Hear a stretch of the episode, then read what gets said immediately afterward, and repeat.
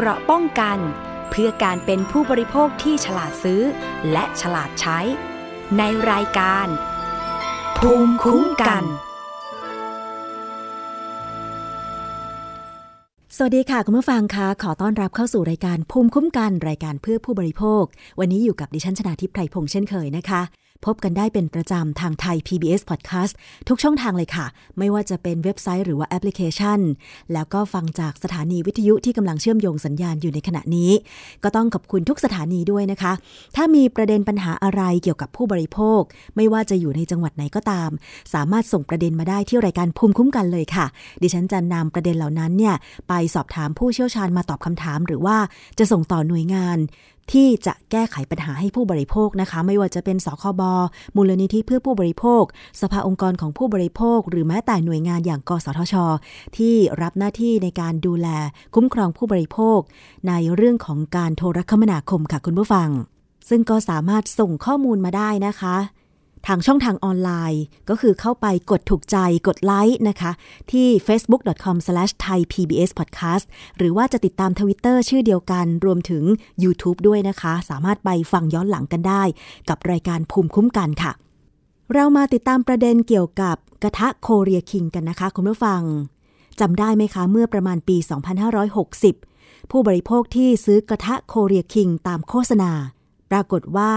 มีข้อสงสัยแล้วก็มีข้อร้องเรียนเกี่ยวกับคุณภาพ และราคาของกระทะโคเรียคิงค่ะทำให้ผู้บริโภคจำนวน 72 รายนะคะ ไปร้องเรียนที่มูลนิธิเพื่อผู้บริโภค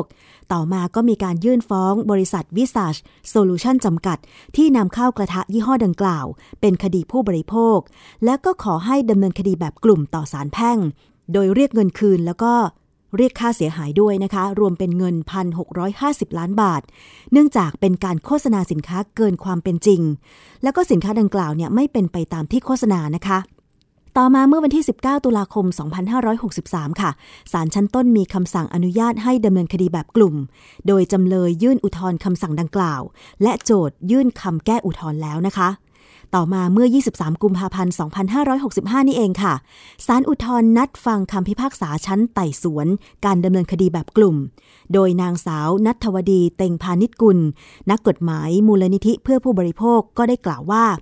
ศาลอุทธรณ์มีคำพิพากษารับคดีโคเรียคิงเป็นคดีกลุ่ม เนื่องจากอุทธรณ์ของจำเลยเป็นเรื่องของรายละเอียดปลีกย่อย และเป็นข้ออ้างที่เลื่อนลอย ไม่มีเหตุผลเพียงพอที่จะเปลี่ยนแปลงผลคดี จึงไม่จำเป็นต้องวินิจฉัย ที่ศาลชั้นต้นมีคำสั่ง โดยกำหนดเงื่อนไขการเป็นสมาชิกกลุ่มก็คือ ผู้ที่ซื้อกระทะโคเรียคิง รุ่นไดมอนด์แล้วก็รุ่นโกภายในวันที่ 17 พฤษภาคม 2560 ซึ่งเป็นวันที่คณะกรรมการขายตรงและการตลาดแบบตรง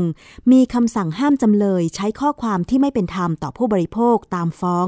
ในการโฆษณาจำหน่ายกระทะโคเรียคิงและผู้ซื้อยังไม่ได้รับการเยียวยาความเสียหายจากผู้ประกอบการ โดยโจทจะต้องวางเงินค่าประกาศหนังสือพิมพ์ และคำบอกกล่าวสมาชิก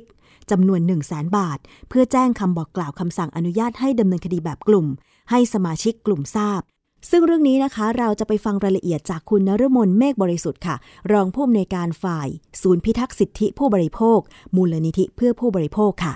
สวัสดีค่ะ คุณนฤมลคะสวัสดีค่ะ ค่ะ อยากจะทราบรายละเอียดอะค่ะ ความคืบหน้าเกี่ยวกับคดีกระทะโคเรียคิง ที่ศาลรับคำสั่งฟ้องเป็นคดีกลุ่มนะคะว่าเมื่อศาลรับคำสั่งฟ้องแล้วดำเนินการต่อไปยังไงคะค่ะเดี๋ยวจะมีการประกาศศาลก็จะเอาคำสั่งที่รับเป็นคดีกลุ่มอะค่ะ ประกาศหน้าหนังสือพิมพ์ค่ะ เป็นเวลาสามวันนะคะ เพื่อให้ผู้บริโภคที่อ่าต้องเน้นนะคะ ว่าไม่ขอรับคุ้มครองสิทธิ์ตามตามการฟ้องครั้งนี้ค่ะ ค่ะนะคะ มายื่นเรื่องที่ศาลซึ่งการคุ้มครองผู้บริโภคในคดีกระทะโคเรคิงครั้งนี้ค่ะ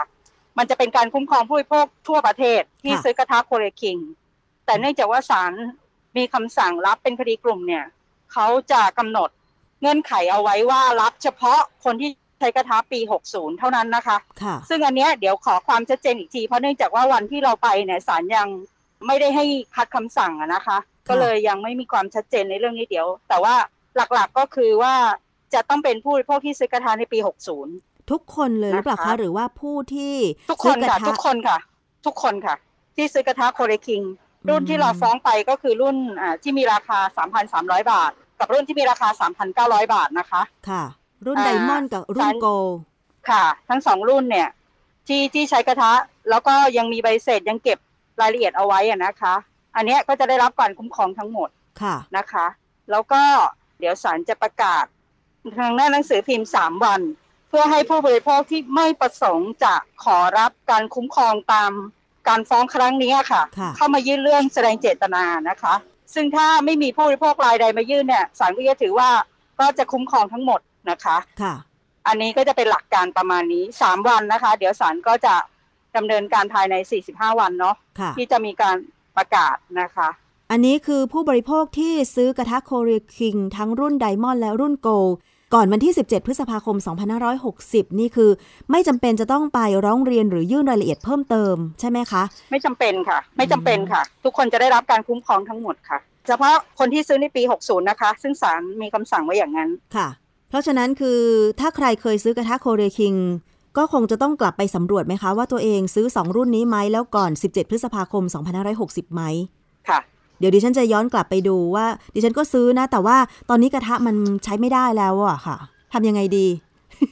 ก็อยู่ในการคุ้มครองค่ะ คือไม่ต้องค่ะไม่ไม่ถ้าจำเป็นจะต้องมีหลักฐานว่าเป็นกระทะเก่าที่เราไม่ได้ใช้แล้วถึงแม้เราจะทิ้งไป แต่ถ้าเรามีใบเสร็จก็คือคุ้มครองเหรอคะค่ะเขาถือว่าเป็นผู้เสียหายทั้งหมดเนาะค่ะเพราะว่าถือว่ามันเป็นเรื่องของการไม่ได้คุณโฆษณาเกินจริง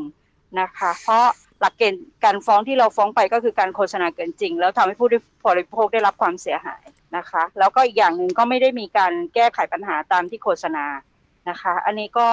อยากฝากถึงผู้บริโภคทุกคนเนี่ยก็กลับไปดูว่าตัวเองซื้อบะซื้อกระทะรุ่นนี้เมื่อไหร่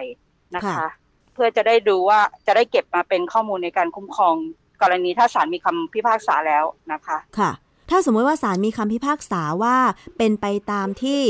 ทางโจทยื่นฟ้องจริงนี่ การเยียวยาจะเป็นยังไงคะ ก็เอ่อตอนนี้เนี่ยก็จะมีการเยียวยาผู้เสียหายตามคำสั่งศาลเนาะเดี๋ยวก็อาจจะต้องรอเรื่องถ้าเกิดว่าเอ่อผู้บริโภคชนะคดีในครั้งนี้เนี่ยศาลก็จะพิพากษาให้บังคับคดีเอ่อให้เยียวยาใครบ้างนะคะค่ะเอ่อเยียวยาเป็นจำนวนเงินเท่าไหร่อะไรอย่างเงี้ยนะคะ เพราะว่ามันมันอยู่ในขั้นตอนกระบวนการ เดี๋ยวจะมีกระบวนการขั้นตอนการพิจารณาคดีต่อไปในอีกสักพักนะคะในปีนี้ก็น่าจะดำเนินการใน เรื่องของการพิจารณาคดีนะคะค่ะก็มีการสืบพยานทั้งฝ่ายโจทย์ฝ่ายเจริญกันไปนะคะ ตามขั้นตอนกระบวนการปกติค่ะแต่ขั้นตอนกระบวนการเนี้ยมันจะช่วยเหลือผู้บริโภคที่ไม่ได้มาร้องเรียนนะคะ ให้ได้รับการเยียวยาเหมือนกัน ก็คือว่าต้องรอคำพิพากษาแล้วกระบวนการเยียวยาที่ชัดเจนต่อไปใช่ไหมคะ แต่ว่าค่ะถ้าเกิดตอนนี้ พอจะหาหลักฐานเกี่ยวกับใบเสร็จการซื้อกระทะโคเรียคิง ทั้งรุ่นไดมอนด์แล้วก็รุ่นโกลได้ ยังสามารถที่จะนำหลักฐานเหล่านี้ เพื่อแจ้งรายละเอียดไปที่มูลนิธิเพื่อผู้บริโภคได้ไหมคะ คุณนรมนคือแจ้งไว้แจ้งไว้ได้ค่ะ แต่ว่าอาจจะต้องมีหลักฐานเก็บไว้ด้วยเนาะค่ะเผื่อวันหนึ่งอ่าข้างหน้าเราอาจจะเชิญบางท่านมาเป็นอ่าผู้เสียหายในในคดีนะคะค่ะตอนนี้อยากให้ทุกท่านเนี่ยเก็บข้อมูลหรือกลับไปหาข้อมูลหลักฐานเอาไว้นะคะ แล้วท่านใดที่ รู้อ่าเห็นว่ามันเป็นไปตามเงื่อนไขที่ศาลกำหนดเนี่ย ก็มาแจ้งเรื่องที่มูลนิธิได้ค่ะจำได้ว่าตอนที่เขามีการโฆษณาขายกระทะเนี่ยค่ะ เขาขายทางฟรีทีวี แล้วก็มีการสั่งซื้อทางหมายเลขโทรศัพท์ ช่วงที่ดิฉันค่ะซื้อเนี่ยค่ะ ราคาโปรโมชั่น 1 แถม 1 ในราคา 3,300 บาท แล้วก็มีการส่งมาที่ตามที่อยู่ที่เราแจ้งไปอย่างเงี้ยค่ะ คืออันนี้มันค่ะ ไม่แน่ใจเหมือนกันว่าหลายท่านซื้อแบบนี้แล้วมันมีใบเสร็จรับเงิน แล้วก็จะเก็บไว้ไหมอะคะมันนานหลายปีแล้วเหมือนกัน5ปีแล้วเนาะค่ะ ก็อาจจะย้อนกลับไปดูเรื่องการโอนเงินเนาะเพราะว่าอาจจะต้องมีการเก็บก็คงไม่ได้เก็บเงินปลายทางทุกท่านเนาะค่ะ หรือว่ามีหลักฐานการซื้อเป็นใบเสร็จรับเงินนะคะ ซึ่งซึ่งส่วนใหญ่ก็น่าจะมีใบเสร็จกันอยู่นะคะ แล้วก็ส่วนหลักฐานการโอนเงินที่บอกว่าเอาเอาโอนไปซื้อกระทะเนี่ย ก็ยังพออา ใช้เป็นหลักฐานหรือเงื่อนอาข้อมูลการสั่งซื้อที่ย้อนกลับไปดูในเว็บไซต์ของเว็บเพจที่อ่าแพลตฟอร์มที่เราซื้อไป ก็น่าจะยังมีข้อมูลอยู่นะคะค่ะเพราะมีประวัติการซื้อเนาะแต่จะง่ายสำหรับคนที่โอนเงินนะคะ เพราะว่ามีหลักฐานการโอน แต่สำหรับคนที่เก็บค่ะเงินปลายทางอย่างดิฉันเนี่ย ไม่แน่ใจว่าเก็บใบเสร็จรับเงินไว้ที่ไหนเนี่ยสิคะจำไม่ได้เหมือนกัน อันนี้ก็ลองกลับไปหาหรือตรวจสอบดูนะคะ เพราะว่า ผู้บริโภคเนี่ยเนื่องจากว่าหลักเกณฑ์ของคดีเนี่ยผู้บริโภคก็ต้องมีข้อมูลในการที่จะซื้อสินค้านะคะ เพื่อมาเป็นหนึ่งในผู้ที่ได้รับความเสียหายที่จะเข้ามาขอคุ้มครองสิทธิ์เนาะค่ะดังนั้นเนี่ยยังไงช่วงนี้เรายังมีเวลาที่จะกลับไปรื้อไปค้นเอกสารอยู่นะคะ ก็ลองดูนะคะว่าจะไปค้นหากันยังไงนะคะ อยากให้ไปใช้สิทธิ์กันทุกคนนะคะ ที่ซื้อกระทะค่ะ คุณนรมนคะหลังจากที่ถ้าศาลมีคำ ประกาศผ่านทางหนังสือพิมพ์แล้วสามวัน หลังจากนั้นจะทำยังไงต่อคะก็จะเข้าสู่กระบวนการที่จะนัดสืบพยานละค่ะ ประมาณวันไหนคะก็ก็เดี๋ยวอีกสักพักหนึ่งเพราะตอนนี้ต้องอยู่ในช่วงขั้นตอนการคุ้มครองสิทธิผู้เสียหายก่อนเนาะก็คือการที่จะประกาศเป็นทางการนะคะ ว่าจะมีใครมายื่นว่าไม่ขอรับการคุ้มครองสิทธิ์ไหมอะไรเงี้ยนะคะ ก็ ช่วงนี้แบบบางคนรู้สึกว่าเออฉันไม่ต้องการก็ไปยื่น ส่วนใครไม่ยื่นก็ได้รับการคุ้มครองสิทธิ์นะคะ แต่ถามว่าทุกคนจำเป็นต้องไปยื่นเอาไว้ไหม นั่นคือต้องมีวัตถุประสงค์ที่ชัดเจนนะคะ ว่าตัวเองไม่ต้องการคุ้มครองสิทธิ์นะคะ ค่อยไปยื่นค่ะ แต่ว่าถ้าต้องการก็ส่งรายละเอียดเพิ่มเติมไปได้ หรือว่าค้นหาหลักฐานใบเสร็จอะไรต่างๆ ไว้ได้ เผื่อว่า เดี๋ยวถ้ามีคำพิพากษาให้ชดเชยเยียวยามา ก็จะได้รับการชดเชยเยียวยา ตามคำพิพากษานะคะ ค่ะ ส่วนท่านใดที่ไม่มีหลักฐานไม่มีอะไรก็ไม่ต้องกังวลนะคะ ไม่ต้องซีเรียสถึงขนาดว่าโอ้ฉันไม่มีหลักฐานนะฉันจะไปยื่นคุ้มครองสิทธิ์ได้หรือเปล่า ก็ไม่เป็นไรนะคะ เดี๋ยวค่อยๆหากันไปก่อนเนาะค่ะ ก็เดี๋ยวมีความคืบหน้า เกี่ยวกับเรื่องของคดีกระทะโคเรียคิงนี่ก็จะนำมารายงานคุณผู้ฟังให้ทราบต่อไป ถือว่าคดีนี้ไม่ใช่คดีแรกในการรับเป็นคดีกลุ่มใช่ไหมคะคุณนรมน ใช่ค่ะ คดีนี้ไม่ใช่คดีแรก ก่อนหน้านี้มีคดีอะไรอีกนะคะ ก็มีคดีเครื่องสำอางนะคะ ที่ใช้สินค้าไม่ปลอดภัย ก็มีผู้บริโภคที่ใช้เครื่องสำอางไม่ปลอดภัยศาลก็พิพากษา ให้ผู้บริโภคได้รับการคุ้มครองสิทธิ์ก็คือได้รับการเยียวยา อันนี้ก็ถือว่าเป็นเรื่องของกฎหมายคุ้มครองผู้บริโภคนะคะ ที่ถ้ามีปัญหาเหมือนเหมือนกันลักษณะเดียวกันใช่ไหมคะ แล้วมีผู้บริโภคที่ร้องเรียนเป็นจำนวนมากเนี่ยก็สามารถที่จะเป็นยื่นต่อศาลให้รับ พิจารณาเป็นคดีกลุ่มได้เพื่อความสะดวกรวดเร็วในการพิจารณาในด้านของคดีใช่ไหมคะคุณนฤมลค่ะ ทุกคนก็ไปค้นหาหลักฐานของตัวเองไว้เนาะแล้วก็ถ้าเกิดว่าใครเห็นว่ามีครบมีหลักฐานครบถ้วนก็สามารถที่จะแจ้งเรื่องมาที่มูลนิธิได้ค่ะ แจ้งข้อมูลมาที่มูลนิธิได้ช่วงนี้นะคะ ช่องทางติดต่อมูลนิธิทางไหนบ้างนะคะ ค่ะ ก็มีอ่าแอดไลน์นะคะคอน sumer ไทยนะคะ แล้วก็ ไปที่หน้าเว็บไซต์ของมูลนิธิได้เลยนะคะ สแกน QR code ได้เลย แล้วก็เป็นอีเมลของมูลนิธินะคะ campaign at consumer thai หรือติดต่อสอบถามเพิ่มเติมได้ที่ 02-248-3734ถึง7โดยเฉพาะท่านที่อยู่ในต่างจังหวัดนะคะ บางที เรื่องมันนานแล้วอาจจะหลงหลงลืมลืมไป เมื่อได้ฟังรายการภูมิคุ้มกันว่าเขารับคดีโคเรียคิงนะคะเป็นคดีกลุ่มแล้วเพิ่งนึกขึ้นได้ว่าเคยซื้อก็ติดต่อไปที่มูลนิธิได้นะคะ ค่ะยินดีค่ะ ค่ะ ขอบพระคุณคุณนรมนมากเลยค่ะ ที่ให้รายละเอียดวันนี้นะคะ ค่ะยินดีค่ะสวัสดีค่ะ สวัสดีค่ะอะคุณผู้ฟังคะก็ลองติดต่อไปนะคะสำหรับเรื่องของกระทะโคเรียคิงไม่แน่ใจเหมือนกันว่า ท่านยังเก็บหลักฐานไว้หรือเปล่า ส่วนตัวดิฉันใช้เหมือนกันนะ ตอนนั้นซื้อกับน้องอีกคนหนึ่งนะคะ ในออฟฟิศนี่แหละ แล้วก็ให้ทางร้านเนี่ยมาส่งที่ ออฟฟิศเลยนะคะแล้วก็เก็บเงินปลายทาง เดี๋ยวต้องรีบกลับไปค้นใบเสร็จรับเงินก่อน เพราะว่าเราเก็บเงินปลายทางอะเนาะไม่ได้โอนเงินก็เลยไม่ได้มีหลักฐานการโอนนะคะ เอาละค่ะนี่คืออีกเรื่องหนึ่งนะคะเกี่ยวกับการคุ้มครองผู้บริโภค เราไปติดตามประเด็นเกี่ยวกับเรื่องของการประกันภัยโควิด -19 กันนะคะ คุณผู้ฟัง จากกรณีที่สมาคมประกันชีวิตไทยได้ออกหนังสือแจ้งเวียนบริษัทสมาชิก เกี่ยวกับแนวปฏิบัติในการคุ้มครองตามสัญญาของประกันภัยสุขภาพสำหรับผู้เอาประกันภัยที่ติดเชื้อไวรัสโคโรนาสายพันธุ์ใหม่ 2019 หรือโควิด -19 เนี่ยนะคะ โดยเขาไปอ้างอิงจากประกาศกระทรวงสาธารณสุขในเรื่อง แนวปฏิบัติสำหรับบุคลากรทางการแพทย์ ในการให้คำแนะนำผู้ป่วย และการจัดการบริการ และการจัดบริการผู้ป่วยโควิด -19 แบบโฮมไอโซเลชันโดยให้สมาชิกเนี่ย เริ่มประกาศและใช้บังคับตั้งแต่วันที่ 15 กุมภาพันธ์ 2565 เป็นต้นไปเนี่ยนะคะ ภายหลังจากที่สมาคมประกันชีวิตไทยได้มีการสื่อสารแนวปฏิบัติดังกล่าวออกไป ก็ปรากฏว่าได้มีการตีความและมีข้อถกเถียงกันเป็นวงกว้างเลยค่ะ ตลอดจนโรงพยาบาลเอกชนนะคะ ก็ได้มีการปฏิเสธรับผู้ติดเชื้อโควิด -19 หากไม่เข้าตามหลักเกณฑ์ดังกล่าวก็คือมีอยู่ 5 หลักเกณฑ์นะคะ เนื่องจากเกรงว่าบริษัทประกันภัยจะปฏิเสธการจ่ายสินใหม่ทดแทน ส่งผลให้มีผู้ป่วยเชื้อ ส่งผลทำให้ผู้ติดเชื้อโควิด -19 ที่ทำประกันภัยประกันภัยสุขภาพ ประกันภัยเจอจ่ายจบต่างๆ เนี่ย ได้รับผลกระทบเป็นจำนวนมากค่ะ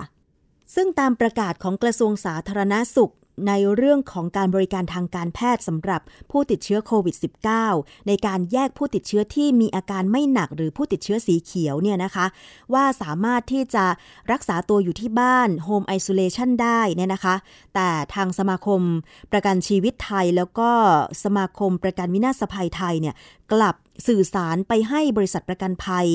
ได้ทราบแล้วก็ปฏิเสธการเคลมประกัน 5 ข้อที่ว่าก็คือ 1. มีไข้สูงกว่า 39 องศาเซลเซียสนานกว่า 24 ชั่วโมง 2. หายใจเร็วกว่า 25 ครั้งต่อนาทีในผู้ใหญ่ 3. ความเข้มข้นของออกซิเจนในเลือดน้อยกว่า 94% 4. โรคประจำตัวที่มีการเปลี่ยนแปลง หรือต้องติดตามอาการอย่างใกล้ชิด ตามดุลยพินิษของแพทย์ และ 5 ก็คือ เด็กหายใจลำบาก ซึมลง ดื่มนมหรือกินอาหารน้อยลง อันนี้ก็คือประกาศแนวปฏิบัติทางการแพทย์ของกระทรวงสาธารณสุข ที่บอกว่าถ้าไม่เข้าข่ายนี้เนี่ยก็คือเป็นผู้ป่วยสีเขียว แต่ปรากฏว่าทางสมาคมประกันชีวิตไทย แล้วก็สมาคมประกันวินาศภัยไทย กลับใช้หลักเกณฑ์ 5 ข้อนี้เนี่ยที่จะ ปฏิเสธการไม่จ่ายเคลมประกันสำหรับผู้ซื้อประกันภัยโควิด -19 ไม่ว่าจะเป็นประกันภัยสุขภาพ หรือว่าประกันภัยเจอจ่ายจบนะคะทำให้ผู้ที่ซื้อประกันภัยเหล่านี้เนี่ยเสียโอกาสในการเคลมประกันนะคะ รวมถึง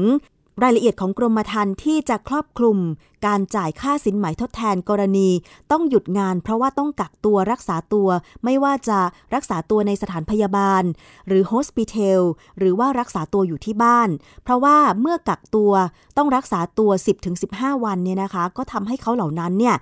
ต้องขาดรายได้ไม่มีรายได้โดยเฉพาะคนที่ทำงานรับจ้างรายวัน เมื่อบริษัทประกันภัยปฏิเสธการเคลมประกัน เพราะว่าไม่เข้าข่าย 5 ข้อนี้ค่ะทำให้มีความเคลื่อนไหวจากผู้ทำประกันภัยโควิด -19 ที่ไม่สามารถเคลมประกันได้ แล้วก็ได้ให้สัมภาษณ์ไปในรายการภูมิคุ้มกันเมื่อวันศุกร์ที่ 25 กุมภาพันธ์ที่ผ่านมานะคะ โดยบอกว่าจะไปยื่นหนังสือถึง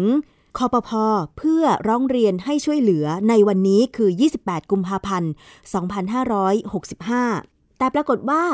ทางคอปพอก็มีการประชุมด่วน 4 ฝ่ายนะคะ ก็ได้แก่ คณะกรรมการกำกับและส่งเสริมการประกอบธุรกิจประกันภัย กรมสนับสนุนบริการสุขภาพ กรมการแพทย์ กรมควบคุมโรค สำนักงานหลักประกันสุขภาพแห่งชาติ หรือสอปสช กองกฎหมายกระทรวงสาธารณสุข สมาคมโรงพยาบาลเอกชน สมาคมประกันชีวิตไทย แล้วก็สมาคมประกันวินาศภัยไทย กรณีเกณฑ์รับผู้เอาประกันภัยติดโควิด นะคะ ซึ่งที่ประชุมก็มีข้อสรุปใน 2 ประเด็นเลยค่ะคุณผู้ฟัง 1 ก็คือ ให้บริษัทประกันภัยจ่ายเคลมทุกกรณี หากแอดมิดเป็นผู้ป่วยในในสถานพยาบาลหรือโฮสปิเทลตามมาตรฐานทางการแพทย์นะคะ 2 ก็คือ กรณี Home Isolation หรือรักษาตัวอยู่ที่บ้านสำหรับผู้ติดโควิดเนี่ย เพื่อบรรเทาความเดือดร้อนของประชาชน ผู้เอาประกันภัย ให้บริษัทประกันภัยพิจารณาจ่ายเคลมเป็นรายกรณี โดยอนุโลมตามเงื่อนไขที่กำหนด ซึ่งจะมีการหารือรายละเอียดโดยเร็ว เรื่องนี้มีรายละเอียดที่จะต้องขยายความกันค่ะคุณผู้ฟัง ดร สุทธิพลทวีชัยการเลขาธิการคอปพอนะคะ เปิดเผยบอกว่า เพื่อคลี่คลายสถานการณ์และหาทางออกร่วมกัน ได้ข้อสรุปเบื้องต้นร่วมกันใน 2 ประเด็นก็คือว่าประเด็นแรก กรณีที่แนวปฏิบัติการให้ความคุ้มครองตามสัญญาประกันภัยสุขภาพ ของสมาคมประกันชีวิตไทย ที่มีข้อความที่ไม่สอดคล้องกับแนวทางปฏิบัติ ที่หน่วยงานของกระทรวงสาธารณสุขกำหนด ที่ประชุมได้ข้อสรุปว่า หากมีการแอดมิด เป็นผู้ป่วยในในสถานพยาบาลหรือโฮสปิเทลแล้ว บริษัทประกันภัยจะต้องให้ความคุ้มครอง เพราะถือว่าเป็นกรณีที่มีความจำเป็นทางการแพทย์ และเป็นไปตามมาตรฐานทางการแพทย์ และเป็นกรณีที่สอดคล้องกับเงื่อนไขกรมธรรม์ และเป็นกรณีที่สอดคล้องกับเงื่อนไขกรมธรรม์ประกันภัยแล้ว ซึ่งทางสำนักงงานคอปพอจะได้เร่งออกแนวปฏิบัติ ให้บริษัทประกันภัยถือปฏิบัติต่อไป นั่นก็หมายความว่าผู้ป่วยโควิด -19 ที่ไปรักษาตัวที่สถานพยาบาลของรัฐเอกชนหรือโฮสปิเทลหรือโรงแรมที่ดัดแปลงเป็นสถานกักตัวสำหรับผู้ป่วยโควิดเนี่ยจะต้องเคลมประกันภัยทุกกรณีนะคะ ประเด็นที่ 2 ก็คือกรณี ที่แนวทางปฏิบัติใหม่ของกระทรวงสาธารณสุขกำหนดให้การดูแลผู้ป่วยโควิด -19 ที่อยู่ในช่วงระยะเวลาการแพร่เชื้อ มีความจำเป็นที่จะต้องให้ผู้ป่วยแยกจากคนอื่น ในสถานพยาบาลณที่พำนักของผู้ป่วยหรือ Home Isolation โดยถือว่าเป็นผู้ป่วยของสถานพยาบาล ที่ประชุมเห็นว่าความเห็นของกระทรวงสาธารณสุขที่กำหนดให้การรักษาแบบ Home Isolation การรักษาตัวที่บ้าน Community Isolation หรือการรักษาตัวในสถานที่ชุมชนกำหนดขึ้น และ Hospital เป็นสถานพยาบาลอื่น ที่ได้รับยกเว้นตามกฎหมายว่าด้วยสถานพยาบาล ส่วนนี้ภาคธุรกิจประกันภัยไม่มีข้อโต้แย้ง แต่เนื่องจากความเห็นดังกล่าวเพิ่งจะมีขึ้น หลังจากที่มีการจัดทำกรมธรรม์ประกันภัยสุขภาพ และประกันภัยโควิดแล้ว ซึ่งณขณะที่กำลังมีการกำหนดเงื่อนไขในกรมธรรม์ประกันภัยดังกล่าว ยังไม่มีกรณีของการรักษาตัวอยู่ที่บ้าน Home Isolation หรือ Community Isolation แล้วก็ Hotel Isolation การพิจารณาว่าผู้ป่วยดังกล่าวเข้าข่ายเป็นผู้ป่วยในในสถานพยาบาลหรือไม่ จึงจำเป็นจะต้องพิจารณาตามเงื่อนไขของกรมธรรม์เป็นหลัก โดยเป็นเรื่องของคู่สัญญาตกลงกันในขณะทำสัญญาประกันภัย รวมทั้งต้องพิจารณาความจำเป็นทางการแพทย์ และมาตรฐานทางการแพทย์ประกอบด้วย ทั้งนี้นะคะ ตามกรมธรรม์ประกันภัยมีการกำหนดเงื่อนไขความคุ้มครอง ข้อยกเว้นต่างๆ ไว้อย่างชัดเจน ดังนั้นการพิจารณาให้ความคุ้มครองตามเงื่อนไขกรมธรรม์ประกันภัย จึงต้องพิจารณาองค์ประกอบ เรื่องรูปแบบการรักษาว่าเป็นแบบผู้ป่วยในหรือผู้ป่วยนอก รวมทั้งต้องพิจารณาคำนิยาม สถานพยาบาลร่วมด้วยการให้ความคุ้มครองที่ไม่เป็นไปตามข้อกำหนดในกรมธรรม์ประกันภัย กระทบต่อการคิดอัตราเบี้ยประกันภัย และยังกระทบกับสัญญาประกันภัยต่อ ที่บริษัทประกันภัยไทยทำไว้กับบริษัทรับประกันภัยต่อทั้งในประเทศแล้วก็ต่างประเทศ แต่เพื่อบรรเทาความเดือดร้อนของผู้เอาประกันภัย จึงเห็นควรว่าควรมีการพิจารณาอนุโลมจ่ายค่ารักษาพยาบาล และค่าชดเชยรายวัน ให้แก่ผู้เอาประกันภัย ที่รักษาตัวแบบ Home Isolation แล้วก็ Community Isolation ในกรณีที่จำเป็น ซึ่งสำนักงานคอปพอจะร่วมกันหารือกับกระทรวงสาธารณสุข ภาคธุรกิจ และหน่วยงานที่เกี่ยวข้องโดยเร็ว เพื่อร่วมกันกำหนดแนวทางปฏิบัติให้เป็นไปในทิศทางเดียวกัน เดี๋ยวมาติดตามความคืบหน้ากันนะคะว่าแนวทางปฏิบัติ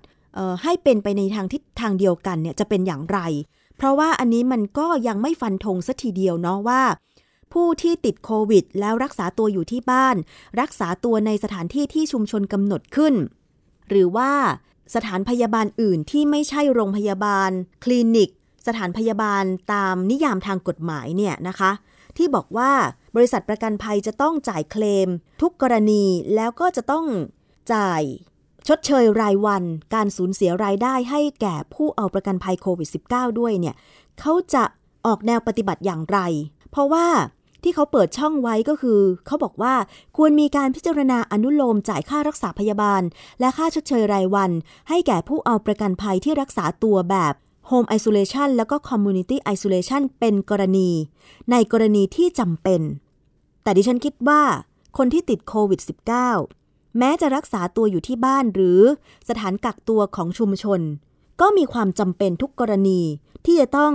ได้รับการชดเชย เพราะว่าได้รักษาจริง ใช่ไหมคะติดเชื้อจริง รักษาจริง รับยาจริง แพทย์ทำการรักษาจริง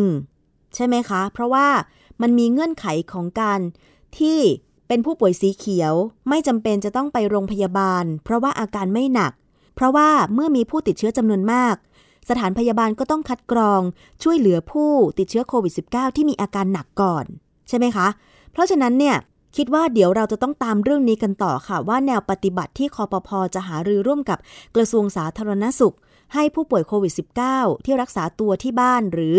รักษาตัวในชุมชน กักตัวเองอยู่ในห้อง จะเป็นอย่างไรต่อไป คือจริงๆแล้วเนี่ยสำหรับผู้ที่มาร้องเรียนแล้วก็ให้สัมภาษณ์ในรายการภูมิคุ้มกันไปเขาก็บอกว่าเขาก็มีความจำเป็น เพราะถ้าเขาไม่กักตัว ไม่รักษาตัวเองอยู่ที่บ้าน ไม่รับยา นะคะยังคงไปทำงานเนี่ยเขาก็ผิดกฎหมายในเรื่องของกฎหมายควบคุมโรคระบาด เพราะฉะนั้นเนี่ยในเมื่อเขาซื้อประกันภัยโควิด -19 ประกันภัยสุขภาพที่สามารถเคลมว่าเมื่อเขาเจ็บป่วยไม่สบาย ติดโควิด -19 แล้ว เขาต้องรักษาตัวทำให้ขาดรายได้ และในกรมธรรม์ก็มีการระบุว่า ในเมื่อเขาขาดรายได้ก็จะมีการชดเชยรายได้เป็นรายวันให้แก่ ผู้เอาประกันภัยโควิด -19 แล้ว เขาจึงอุ่นใจ เขาจึงรักษาตัวอยู่ที่บ้าน เพราะฉะนั้นเขาควรที่จะต้องได้รับการชดเชย เงินรายวัน ตามที่ระบุไว้ในกรมธรรม์ซึ่งก็มีการรวมตัวกันของผู้ทำประกันภัยโควิด -19 ที่จะไปยื่นหนังสือกับสำนักงงานคอปพอในวันนี้นะคะ 28 กุมภาพันธ์ 2565 ค่ะ ตอนนี้นะคะเราจะไปฟังความคืบหน้าค่ะ มีการรวมตัวกันเพื่อไปยื่นหนังสือที่คอปพอสำนักงานใหญ่ถนนรัชดาพิเศษค่ะ คุณประพาสเลิศวิไลนะคะ ผู้สื่อข่าวรายการสถานีประชาชน และผู้ดำเนินรายการคุ้มกันอีกท่านหนึ่ง ไปเกาะติดทำข่าวอยู่นะคะ บรรยากาศเป็นยังไงเราไปสอบถามกันค่ะ คุณประพาสตอนนี้เป็นยังไงบ้างคะ ครับผมก็บรรยากาศที่สำนักงงานคณะกรรมการกำกับ และส่งเสริมการประกอบธุรกิจประกันภัยนะครับ หรือว่าคอปพอนะครับ ที่ถนนรัชดาพิเศษเนี่ย วันนี้มีผู้มายื่นเอกสารมายื่นเรื่องนะครับ เกี่ยวกับประเด็นเรื่องการเบิกเคมโควิด -19 ประกันภัยไม่ได้นี่นะครับจากการสังเกตด้วยสายตาเนี่ยก็ หลายสิบคนนะครับเพอๆอาจจะเป็นร้อยคนเลยก็ได้นะครับ จากที่ผมยืนสังเกตเมื่อสักครู่ที่ผ่านมาที่ห้องรับเรื่องร้องเรียนนะครับ ผมบรรยากาศตรงนั้นเนี่ยผมไปพูดคุยกับผู้ที่มายื่นเรื่องนะครับ ก็พบว่าเขาประสบปัญหาครับ ที่เบิกเคมค่าชดเชยรายได้จากการรักษาตัวเนี่ย จากกรมธรรม์ที่เขาทาไว้ไม่ได้นะครับ ทั้งในส่วนของทางกรมธรรม์ในฝั่งของประกันวินาศภัยนะครับ บางส่วนก็เป็นกรมธรรม์ในฝั่งของ บริษัทประกันชีวิตนะครับ ก็มีหลายท่านมายื่นเรื่อง ผมได้สอบถามความเห็นนะครับ เพราะเมื่อวันเสาร์ที่ผ่านมาทางคอปพอได้ประชุมร่วมกันกับทางสมาคมประกันชีวิตไทยโรงพยาบาลเอกชนนะครับ แล้วก็หน่วยงานต่างๆที่เกี่ยวข้องนะครับ ก็ได้ข้อสรุปมาว่าจะมีการอนุโลมนะครับ จ่ายค่ารักษาพยาบาลและชดเชยรายได้เนี่ยแก่ผู้เอาประกันภัยในรายที่จำเป็น นะครับโดยโดยดำเนินการโดยอนุโลมนะครับ ตรงนี้ผมถามความเห็นของผู้เอาประกันภัยที่มายื่นเรื่องวันนี้เนี่ยเขาก็มองว่าไอไอตัวคำแถลงตรงนี้นะครับ มันยังไม่ชัดเจนเท่าไหร่ครับ และเขาก็ยังไม่มั่นใจว่าเขาจะได้รับการชดเชยตามสัญญาประกันภัยหรือไม่นะครับเขาก็จากการสอบถามข้อมูลเนี่ยในฝั่งของคอปพอก็แจ้งว่ากำลังอยู่ระหว่างการ ร่างแนวปฏิบัตินะครับ ก่อนที่จะประกาศออกมาเป็นคำสั่ง ตรงนี้ก็เป็นประเด็นสำคัญนะครับ ที่จะต้องติดตามดูว่าแนวปฏิบัติที่จะประกาศออกมาของคอปพอนั้นเนี่ยจะมีรายละเอียดอย่างไรนะครับในฝั่งของสมาคมครับผมเชิญเลยครับเชิญค่ะเชิญค่ะ ในฝั่งของสมาคมประกันชีวิตไทยเขาก็อ้างว่านะครับ ในช่วงที่ทำสัญญาประกันภัยเนี่ยสาเหตุสำคัญคือตอนนั้นเนี่ยมันยังไม่มีการประกาศให้รักษาตัวในฮอสพิทอลใน ในระบบ Home Isolation แล้วก็ Community Isolation คือศูนย์กักตัวชุมชนนะครับ เขาก็มองว่าไอตัวสถานที่รักษาพยาบาลแบบเนี้ยถูกเพิ่มขึ้นมาในระบบสาธารณสุขของไทยเนี่ยในภายหลัง แม้จะมีการประกาศออกมาว่าผู้ที่รักษาตัวตามระบบแบบนี้นะครับ ก็ถือว่าเสมือนเป็นผู้ป่วยในที่รักษาตัวในโรงพยาบาล แต่ทางบริษัทประกันภัยก็มองว่าตรงนี้มันต้องมีความจำเป็นหรือมีความเห็นแพทย์นะครับคือเขาใช้คำว่ามาตรฐานทางการแพทย์นะมาเป็นตัวบ่งชี้นะครับ ก็เลยมายึดตามหลัก 5 ข้อตรงนี้นะครับ ก็ยัง เจรจากันอยู่มันก็ยังไม่เกิดความชัดเจนนะครับ ว่าจะออกมาในรูปไหนครับค่ะ โดย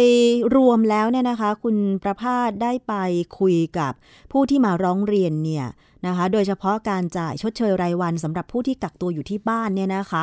เขามีข้อเสนออย่างไรบ้างเขาเขารู้สึกว่า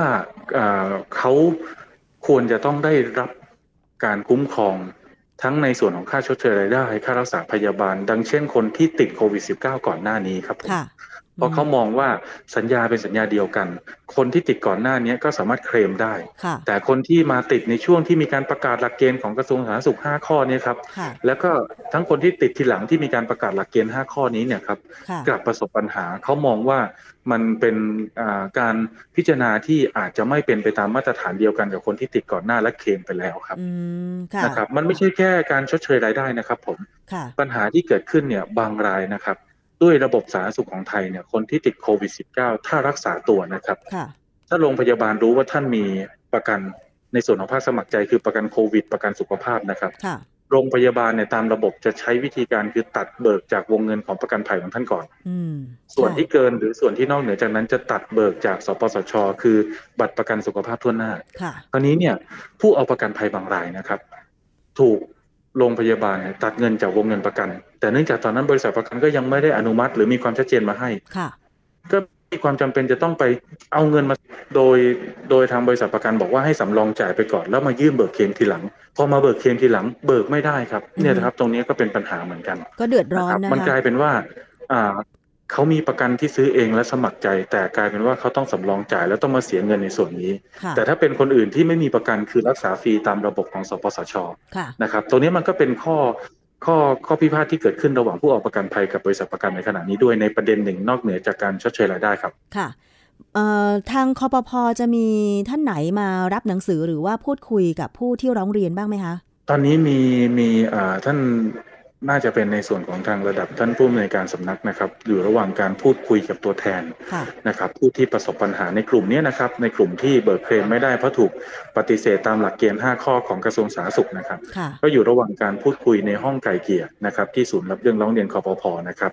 ตอนเนี้ยอ่าช่างภาพของเราอยู่ระหว่างการบันทึกภาพอยู่ แต่ว่าเนื่องจากว่าพื้นที่มันเล็กมากนะครับค่ะผมก็พยายามฟังฟังจากหน้าห้องนะครับ ก็ได้ใจความสำคัญว่าทางผู้ร้องก็อยากให้มีการพิจารณาเบิกเคลมเนี่ย ดังเช่น ผู้ติดเชื้อที่ติดเชื้อก่อนหน้าที่จะมีการประกาศหลักเกณฑ์ 5 ข้อครับค่ะในส่วนของทางคอปพก็รับปากนะครับ ว่าจะอ่านำข้อมูลเนี้ยไปไปพิจารณาทั้งในส่วนของหน่วยงานเองในฐานะคนกลางนะครับ แล้วก็จะลองคุยกับทางอ่าสมาคมประกันชีวิตไทย สมาคมประกันวินาศภัยไทยครับค่ะว่าจะมีแนวทางออกมาอ่าที่ชัดเจนมากกว่านี้ได้อย่างไรนะครับค่ะ เดี๋ยวเราตามความคืบหน้ากันต่อนะคะ เพราะว่าเรื่องของการเคลมประกันน่าจะเป็นเรื่องที่ยืดเยื้อพอสมควร เพราะว่าโควิด -19 ก็ยังไม่หายไปไหนนะคะ แล้วก็มีผู้ป่วยที่ติดเอ่ออย่างล่าสุดเนี่ยวันละเป็นหมื่นๆคนเนี่ยนะคะ ก็ทำให้เกิดความ เรียกว่าตอนนี้อาจจะมีความเหลื่อมล้ำในการเคลมประกันกันขึ้นได้เนี่ยนะคะ เดี๋ยวถ้ามีประเด็นความคืบหน้าหรือข้อสรุปอย่างไร เดี๋ยวคุณประพาสเลิศวิไลก็อาจจะมาคุยในรายการภูมิคุ้มกันในช่วงของวันศุกร์นี้นะคะ ครับ ค่ะ ขอบคุณคุณประพาสค่ะ ครับ สวัสดีครับ สวัสดีค่ะ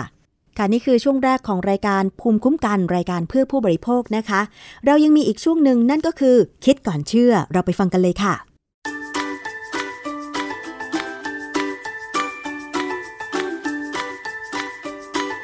ช่วง คิดก่อนเชื่อ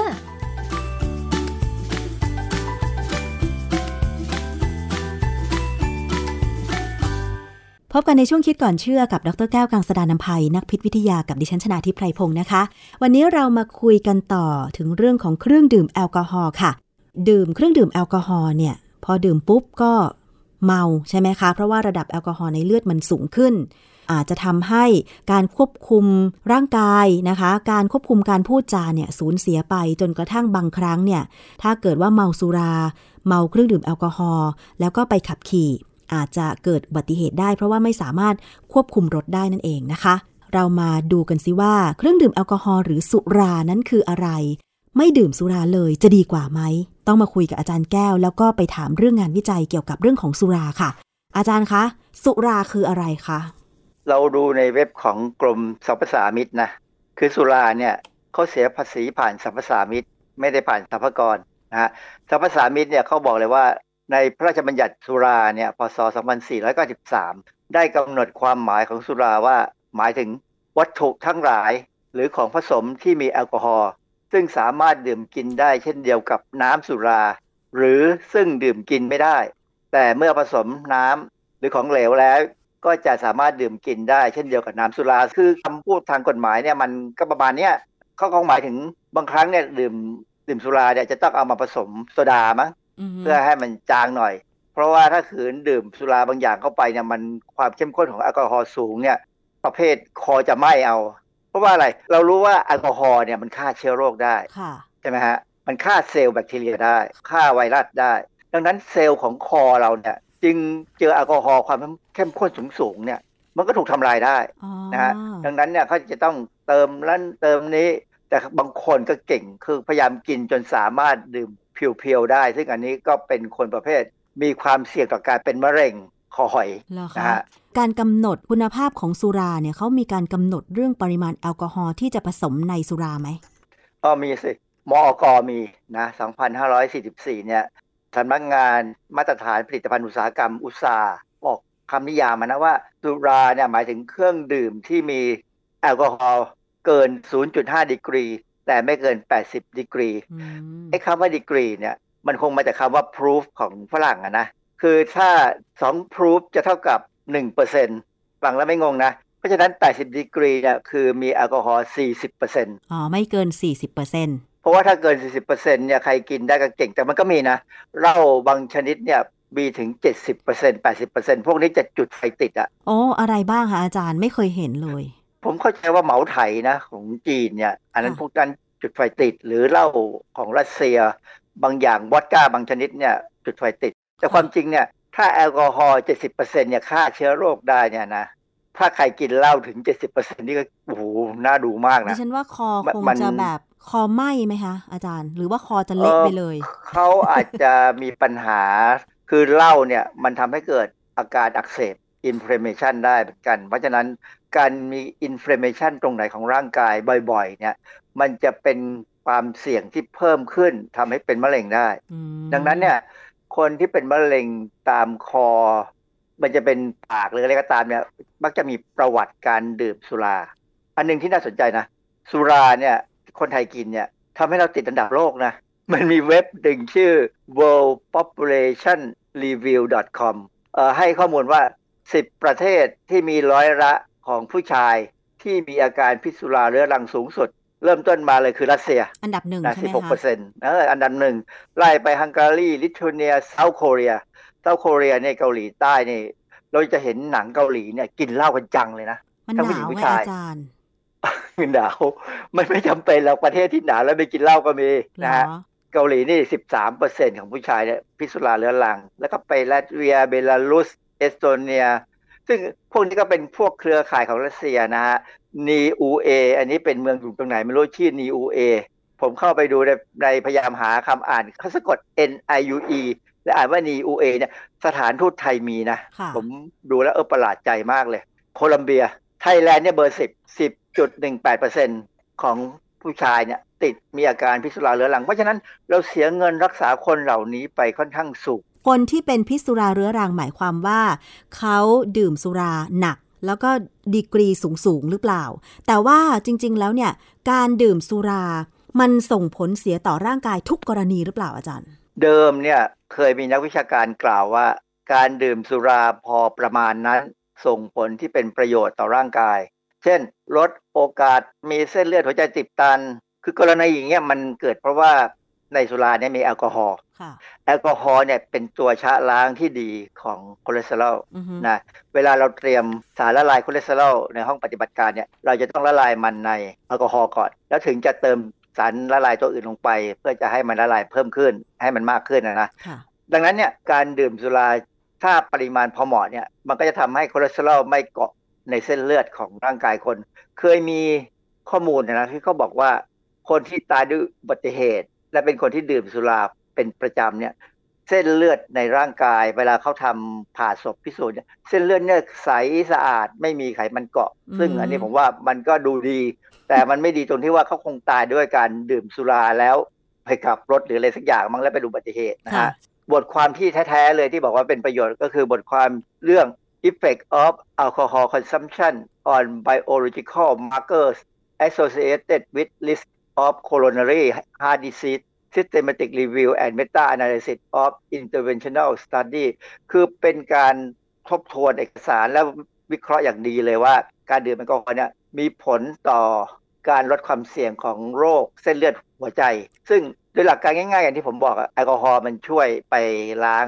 หลอดเลือดได้ แต่ความจริงแล้วเนี่ยอันนี้มันมีบทความวิจัยบางอย่างที่บอกว่าเรื่องแบบนี้เข้าใจผิดกันค่ะเพราะว่าการที่เส้นเลือดหัวใจจะมีคอเลสเตอรอลไปเกาะหรือไม่เกาะเนี่ยเป็นเพราะว่า คนนั้นกินสารต้านอนุมูลอิสระมากพอหรือเปล่าด้วย เนื่องจากว่าอืมเวลามันจะเกิดคอเลสเตอรอลไปเกาะที่เส้นเลือดเนี่ยมันจะต้องมีอาการที่เรียกว่า plaque ก็คือเกิดเป็นคล้ายๆรอยแผลเล็ก ๆ ที่เส้นเลือดหัวใจ ผิวเส้นเลือดหัวใจค่ะซึ่งรอยพวกเนี้ยมักจะเกิดในคนที่กินสารต้านอนุมูลอิสระไม่มากพอค่ะแต่ว่าอะไรก็ตามไอ้บทความที่ผมว่าเนี่ยเขาตีพิมพ์ในวารสาร BMJ ปี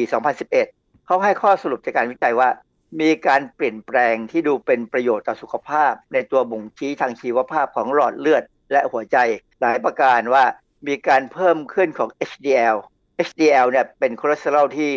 ดีนะฮะแล้วก็มีการเพิ่มขึ้นของอะดิโปเนกตินโปรตีนตัวนี้เป็นโปรตีนที่สร้างจากเซลล์ไขมัน ที่มีความเกี่ยวข้องกับการเผาผลาญพลังงาน การต้านการอักเสบ คือเขาโยงตัวอย่างที่ดีๆ ในเส้นเลือดเรากับการดื่มสุรานะฮะมันก็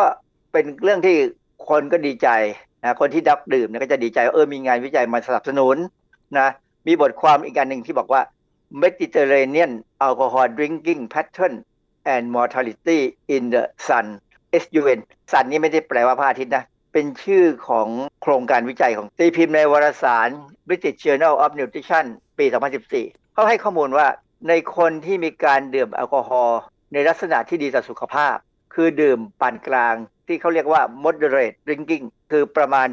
10-50 กรัมต่อวันสำหรับผู้ชาย หรือ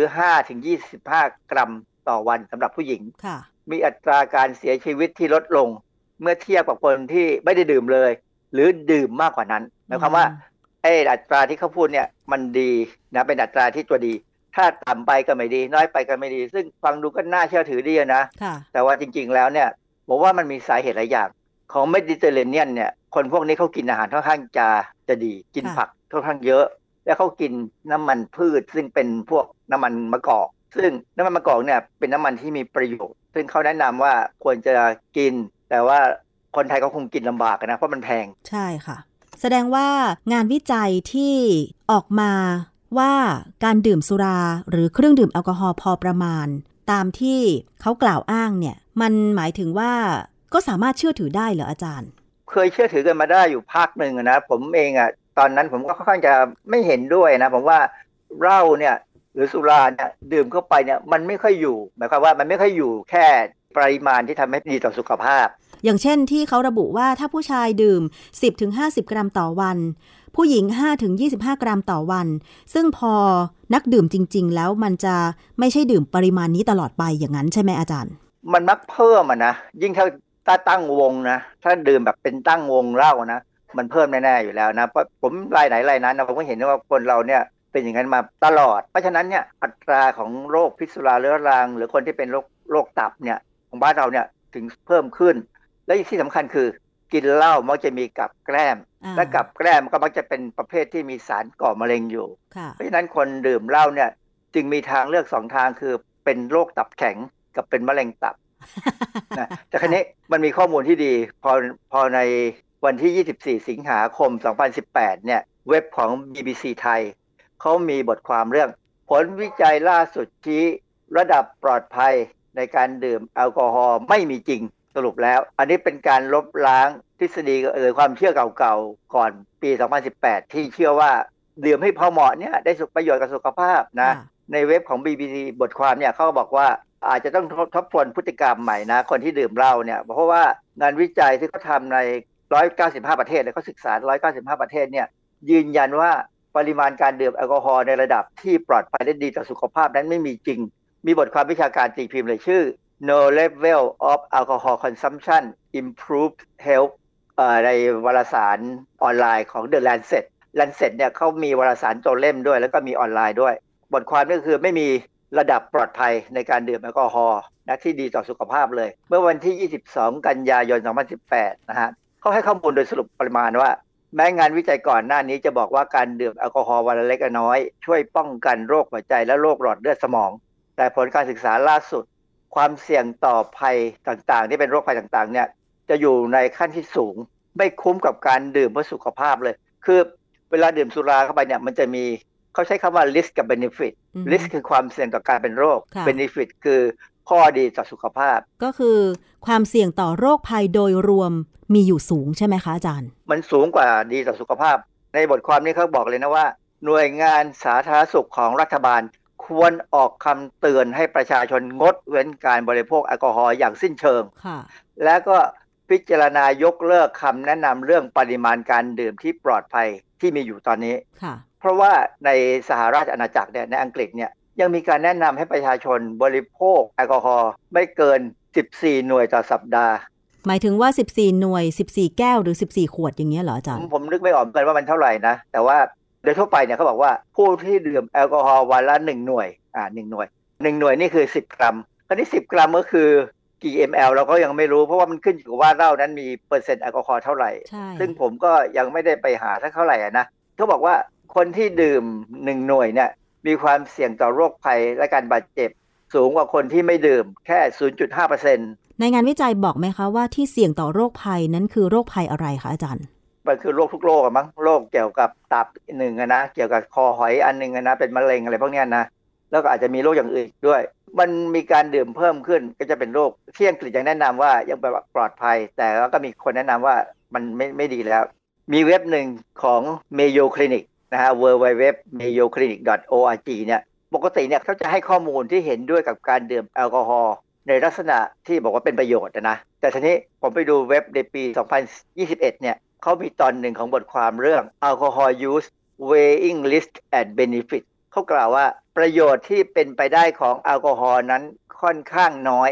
และอาจใช้ไม่ได้กับทุกคนค่ะอันที่จริงเนี่ยหลักเกณฑ์ด้านอาหารของฝรั่งเนี่ยของอเมริกันเนี่ยนะ อเมริกันเดต a รี่ไกด์ไลน์เนี่ยล่าสุดก็กล่าวอย่างชัดเจนว่า ไม่มีใครควรเริ่มดื่มแอลกอฮอล์หรืออ้างประโยชน์ต่อสุขภาพจึงดื่มบ่อยขึ้น เนื่องจากประโยชน์ที่อาจมีนั้น ไม่ได้มีมากกว่าความเสี่ยงต่อการเจ็บป่วย และการหลีกเลี่ยงแอลกอฮอล์เป็นแนวทางที่ดีที่สุดค่ะ นั่นก็หมายความว่า อย่ามากล่าวอ้างเลยว่าดื่มแอลกอฮอล์เพื่อสุขภาพ เพราะว่ามันไม่ใช่เรื่องจริงใช่ไหมอาจารย์ มันไม่ใช่เรื่องจริงกับโดยเฉลี่ยทุกคนแล้วอือฮึนะมันอาจจะพอมีอะคนที่ได้ประโยชน์นะนะแต่ว่าผมว่าจริงๆอะเขามองว่าอย่างที่บอกอะคนที่ดื่มเหล้าแล้วเนี่ยมันมักจะเพิ่ม พอเพิ่มเข้าสุดท้ายก็กลายเป็นภาระของสังคมที่ต้องมาจ่ายเงินค่ารักษาพยาบาลให้คนพวกนี้ค่ะ อาจารย์แต่หนูเห็นพ่อรุ่นน้องคนหนึ่ง รุ่นน้องก็เล่าให้ฟังว่า พ่อเขาดื่มเบียร์เย็นละหนึ่งขวด เป็นอย่างนี้มาเป็นสิบปีแล้วอาจารย์ เย็นละหนึ่งขวดเท่านั้น แล้วพ่อเขาก็ไม่ได้ไปสังสรรค์นอกบ้านด้วย ก็คือ ดื่มตอนกินอาหารตอนเย็นหนึ่งขวดอย่างเงี้ยค่ะอาจารย์ เบียร์มันแอลกอฮอล์ต่ำกว่าเหล้าพอสมควรนะห้าเปอร์เซ็นเจ็ดเปอร์เซ็นต์นะนะค่ะแล้วเบียร์เนี่ยมันเป็นเป็นเครื่องดื่มที่มีวิตามินบีค่อนข้างสูงอืมเพราะมันมียีสต์ด้วยค่ะนะบางเบียร์บางอย่างเนี่ยเขามียีสต์ผสมมาด้วยซ้ำถามว่าประโยชน์ไหมมันก็พอมีประโยชน์ในกรณีหนึ่งแต่ว่าการดื่มไปเนี่ยถึงวันหนึ่งมันจะเพิ่ม มันจะไม่หยุดอยู่ที่ขวดเดียวอืมเพราะฉะนั้นเนี่ยมันเป็นความเสี่ยงที่จะเพิ่ม แต่ถ้าไม่เพิ่มได้นะเขาดื่มไปงั้นก็มันก็เหมือนการดื่มเครื่องดื่มธรรมดาแหละค่ะแล้วถ้าตับเขายังดีอยู่ เป็นคนที่ตับดีไม่มีปัญหา ไม่ใช่คนที่ตับมีปัญหาเป็นโรคโดยพันธุกรรมหรืออะไรก็ตามเนี่ย ก็จะไม่มีปัญหาอืมแต่ถ้าเป็นคนที่มีตับที่มีปัญหาเนี่ยแค่เบียร์ขวดเดียวก็มีปัญหาแล้ว มันจะไปเสริมเสริมฤทธิ์ของปัญหาของโรคที่ตับด้วยค่ะ สรุปแล้วก็คือว่าตอนนี้มีงานวิจัยใหม่แล้ว ที่สามารถเชื่อถือได้ว่า เราควรจะละเว้นการดื่มเครื่องดื่มแอลกอฮอล์แล้วก็ไม่ควรที่จะมาอ้างว่า ดื่มนิดดื่มหน่อย พอเป็นยาชูกำลังงี้ใช่ไหมคะอาจารย์ ครับ อันนี้เป็นความหวังซึ่งผมว่าค่อนข้างยากเพราะบ้านเราเนี่ยสอนกันน้อยมากเรื่องนี้ เนื่องจากว่าภาษีจากสุราเนี่ยเป็นกอบเป็นกรรมมากเลยค่ะ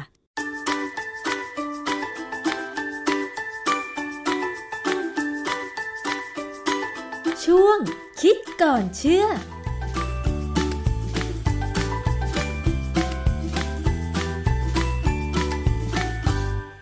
นั่นคือคิดก่อนเชื่อกับดรแก้วกังสดานนภัยนักพิษวิทยานะคะ ก็จะนำงานวิจัยเกี่ยวกับสินค้า ผลิตภัณฑ์สุขภาพ หรือเรื่องราวใกล้ตัวผู้บริโภคนะคะ ซึ่งอ่านจากงานวิจัย แล้วก็นำมาอธิบายให้เข้าใจได้ง่าย ๆ ค่ะ ถึงแม้ว่าบางคำ บาง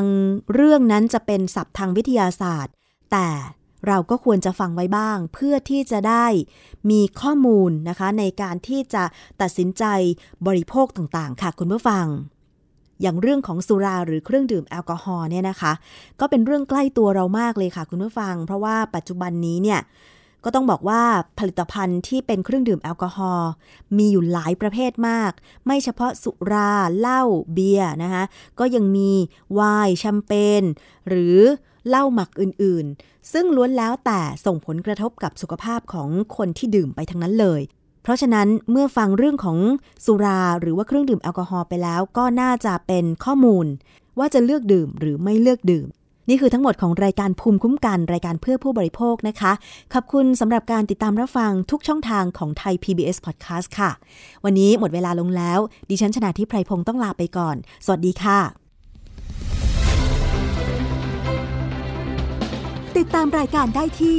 www.thaipbspodcast.com แอปพลิเคชัน Thai PBS Podcast หรือฟังผ่านแอปพลิเคชัน Podcast ของ iOS Google Podcast Android Podbean SoundCloud และ Spotify ติดตามความเคลื่อนไหวของรายการและแสดงความคิดเห็น โดยกดถูกใจที่ facebook.com/thaipbspodcast